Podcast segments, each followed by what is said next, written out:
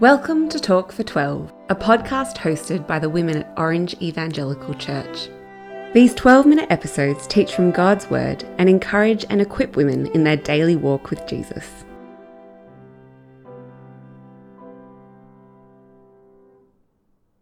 Hello, my name is Jane. And my name is Sarah. We're both married with children in their late teens and 20s, which I guess makes us middle aged empty nesters. The babies of our families actually did their HSCs together last year.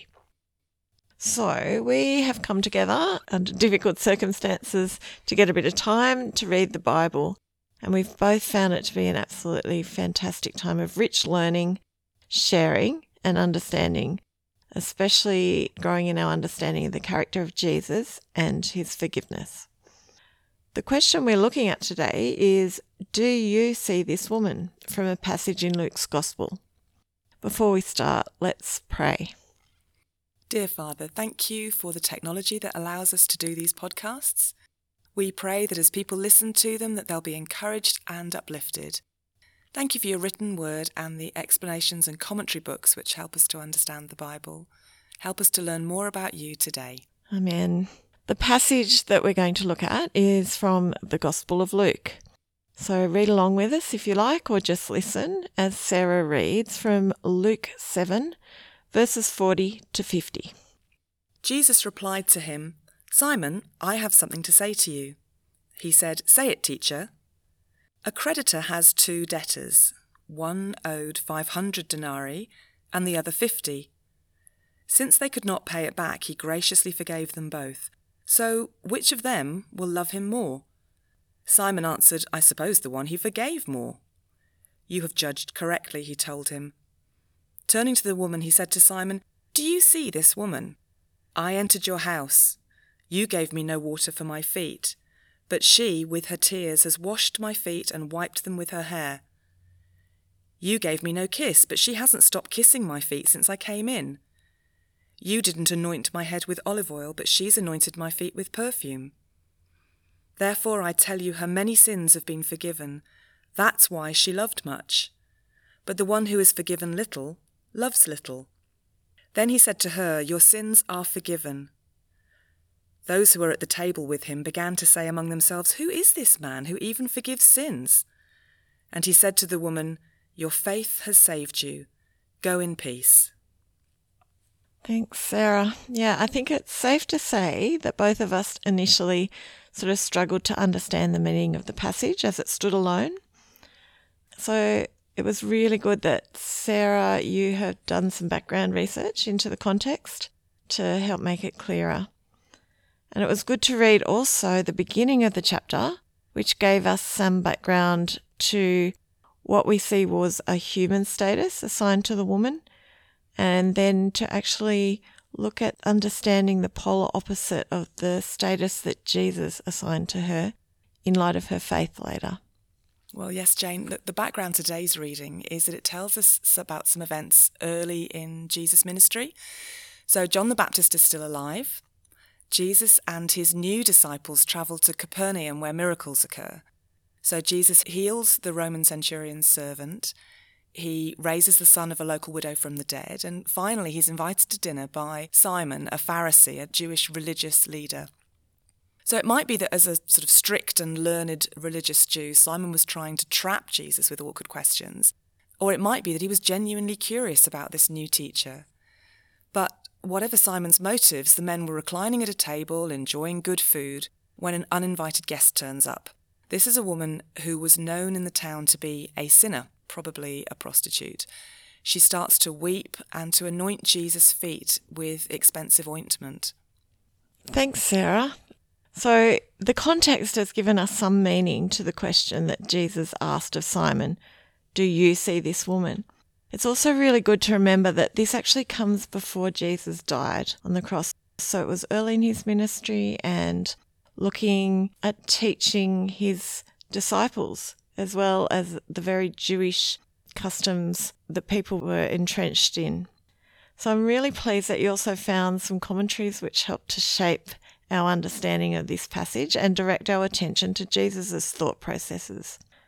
So, as Simon quietly thinks to himself, he seems to be casting judgment both on the woman, but also on Jesus' acceptance of her unconventional attention and outpouring of gratitude. Well, I found a, a commentary by David Guzik, and he suggests that Simon the Pharisee might have been thinking, Oh, this is awkward. Jesus, do you see this shameful woman touching your feet? But Jesus reads Simon's thoughts and turns things around. Simon, do you see this woman? Do you see her faith in coming to me, her love, her repentance, and, and her devotion? So that's what mm. Jesus sees. He no longer sees her sin or our sin because it's forgiven, it's, it's gone, it's wiped out by his grace. The woman adores and worships Jesus. And in verse 47, he tells her that her sins are forgiven. The woman's actions towards Jesus are in response to her faith that he could save her. And it's important to understand that her love for Jesus is not the thing that has saved her. Instead, Jesus forgave her, and then her love for him is the result of his forgiveness. She was forgiven many sins, and so her reaction is overwhelming love and gratitude. The danger with this passage is that we might think, oh, well, I'm not a prostitute like her, so my small day to day sins don't matter too much. But the Bible's very clear. Romans 3, verse 23 says, All have sinned and fall short of the glory of God. So her big sins and small sins, and our big sins and small sins, are all sins which separate us from God. We all need the forgiveness of God, which we can have through our trust and faith in Jesus. Because our Lord has forgiven us, we love him in return. Yeah, it's so true, isn't it? I was just surprised that that central theme of the gospel message, good news to so many 2,000 years after Jesus' resurrection, was actually preempted in this very tangible story. That Jesus saw the true heartfelt faith and repentance in this less than socially acceptable woman and then forgave her sins. The awkwardness of this act isn't lost, as it occurred at a Pharisee's dinner party and he was a priestly man who, according to Old Testament law, was doing better than most at reaching holiness. But it just does remind us again, doesn't it, that God uses the foolish things of this world to shame the wise and the weak things of this world to shame the strong. That's mentioned in 1 Corinthians 1:27. Yeah, I found it really surprising too, Jane, that Jesus uses a second-class citizen, a woman, to make this very important point. So women were not well regarded 2000 years ago. I mean, let's think about it. They were ceremonially unclean mm. each month. They weren't allowed into the temple. And the particular woman in this story is even more unwelcome. She's picked out as a woman of very dubious background. Mm. So you can imagine all the men and probably even the other women looking down on her. But Jesus uses this most humble person to expose the heart of the Pharisee and teach him and us a most important point about the nature and the extent of forgiveness. Simon the Pharisee would have been blown away. His understanding of forgiveness was based on keeping the rules. And I guess we should notice as well that the way Jesus explains forgiveness is what separates Christianity from other world religions. Forgiveness through faith in Jesus is available to all as a gift, not just to the rich people or the priestly trained few, or because anyone works hard to receive it. Yeah, so true. Did you find anything in the passage that really excited you? Oh, yes. Well, this poor woman comes to Jesus utterly broken. So, socially, she is the absolute bottom of the pile. But Jesus says to her the most extraordinary statement of all Your sins are forgiven, a statement which has got consequences for eternity. So, healing the centurion's servant or even raising the widow's son from the dead, they're amazing miracles but those men will die again one day.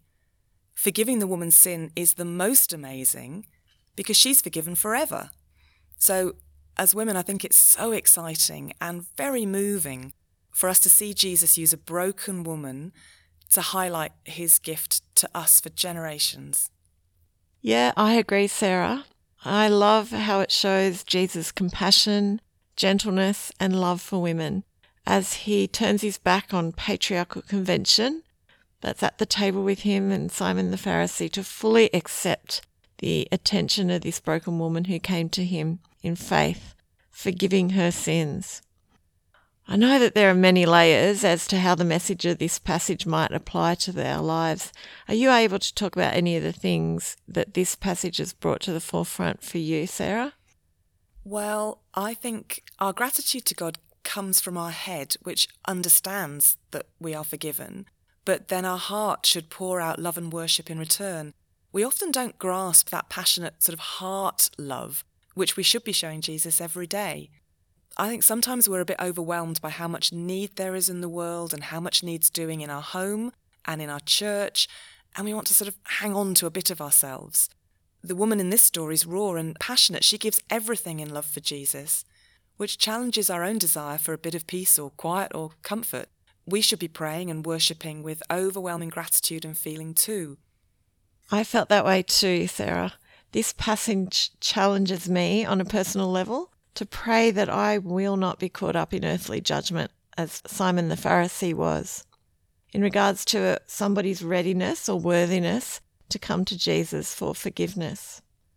It challenges me also to pray that I, like this woman, will understand the gravity of my sin and therefore respond extravagantly with everything that I have to the gift of eternal life that I have been given through Jesus.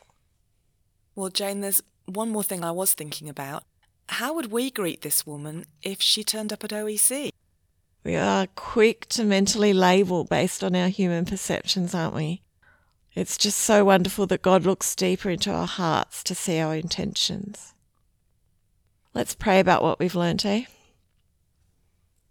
Dear Heavenly Father, thank you for your word and for your saving grace highlighted in this passage. Thank you that you have given this gift freely to all who come to you in repentance. Lord Jesus, thank you that in the example of this uninvited guest, a woman known publicly to be a sinner, you have shone a light on our human hypocrisy and judgment. Please show us where we do not love the way you love. Please give us hearts of complete vulnerability and repentance as we come to you with our sin and help us not hold back from extravagantly giving our best to you in response to your gift of salvation. Please show us areas in our lives which we hold on to that stop us reacting to you with the lavish fullness of faith that we see in this woman, physically, emotionally, and mindfully.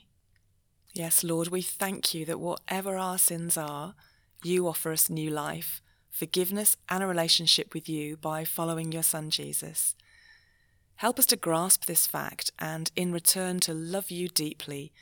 Help us to show this deep love to those around us. Amen. Amen. Well, that's the end of our 12 minutes together. In the next episode, the Talk for 12 team will be sharing some of what goes on behind the scenes as we celebrate one year of podcasting. We hope you enjoyed this episode of Talk for 12. For the show notes and resources of this episode, or to email us, visit the podcast website at oechurch.org.au forward slash talk for 12. That's the number 12 in numerals 1 2. Thanks for listening. We hope you join us next time.